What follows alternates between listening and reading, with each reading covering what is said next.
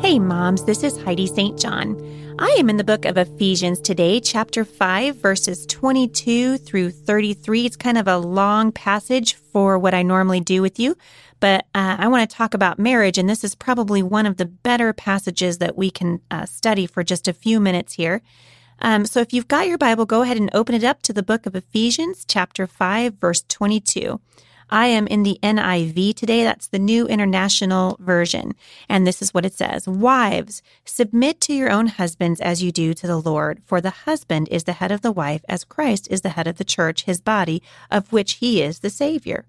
Now, as the church submits to Christ, so also wives should submit to their husbands in everything. Verse 25 Husbands, love your wives just as Christ loved the church and gave himself up for her to make her holy, cleansing her by the washing with water through the word, and to present her to himself as a radiant church without stain or wrinkle or any other blemish, but holy and blameless. In the same way, husbands ought to love their wives as their own body. He who loves his wife loves himself. After all, no one ever hated his own body, but they feed and care for their body just as Christ does the church, for we are members of his body. For this reason, a man will leave his father and mother and be united to his wife, and the two will become one flesh. This is a profound mystery, but I am talking about Christ and the church. However, each one of you must also love his wife as he loves himself, and the wife must respect her husband. I think it's interesting, this entire passage. If you'll notice that one of the main biblical passages on marriage, this, this passage of Ephesians 5, it never tells the wife to love her husband and it never tells the husband to respect his wife. And I think that's because we already tend to give each other what we want to receive. So I want my husband to love me, therefore I love him. He wants me to respect him, therefore he would respect me. But over and over again in Ephesians, it urges the husband to love his wife and urges the wife to respect her husband and to respect her leadership. You see, at the end of the day, we make a choice as women every day to love or respect our husbands. We choose how we will do that.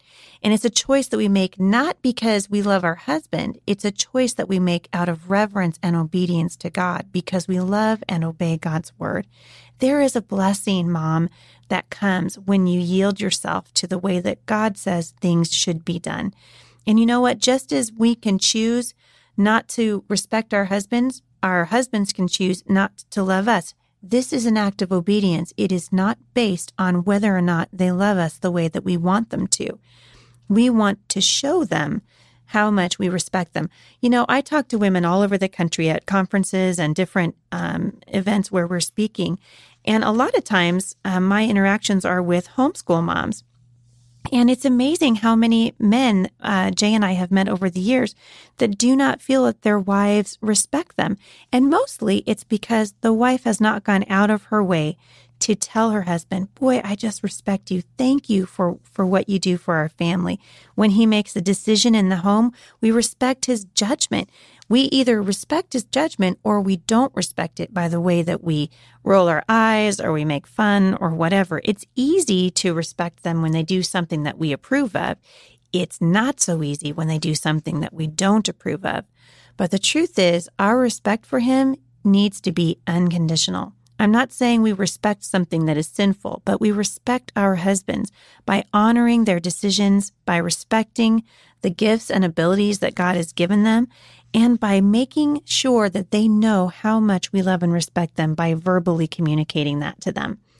Um, if you're struggling in this area of your life, sit down for a few minutes, would you, and read Ephesians 5 again and ask the Lord to show you what that looks like in your marriage.